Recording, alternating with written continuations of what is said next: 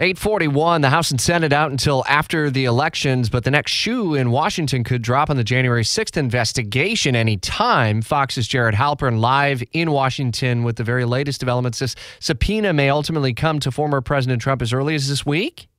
It could come any time now. And, you know, what I think we'll be watching for is if uh, that subpoena, and most of them have been, the, the committee has sort of publicized these subpoenas, it'll tell us a couple of things. One, specifically what uh, the area here that, that the committee wants the, the president to talk about, uh, answer questions about, documents to produce. And more important than that, Richard, it'll have a timeline. This needs to be done by this date. And if that is not agreed to uh, by that date or some other arrangement isn't worked out between the committee and, and Trump's legal team, then potentially uh, that could um, uh, lead to uh, you know a contempt citation and and you know the, the things that follow from that. Uh, ultimately that would be a decision for the Justice Department to make. But the other thing that we're looking for from this committee potentially before the midterm elections is some sort of interim report. Remember the committee has said it's going to issue an interim report before it issues its final report and recommendations.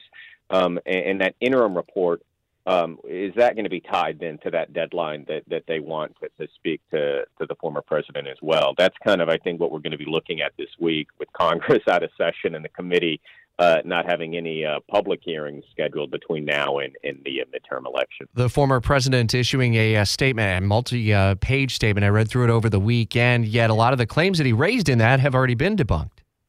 Uh, they have, and he didn't answer, by the way, the question of whether or not he would answer a subpoena. Um, now, that being said, he has not seen the subpoena; it's not been sent to him. Uh, but you're right; that statement was a lot of what we've already heard from the president. Right, his criticisms of the election, his criticisms of the committee. Um, ultimately, that is not going to be a response to a to a subpoena when he gets it. It will have to be more of a formal yes or no. And, and sometimes what can happen is you know there's a period of negotiation, right, where the committee staff and and uh, Trump's legal team sort of talk about, you know, what would the parameters be, right? Would this be uh, open to certain subject matters only? Would it have a time limit? In other words, the president would sit for X number of minutes.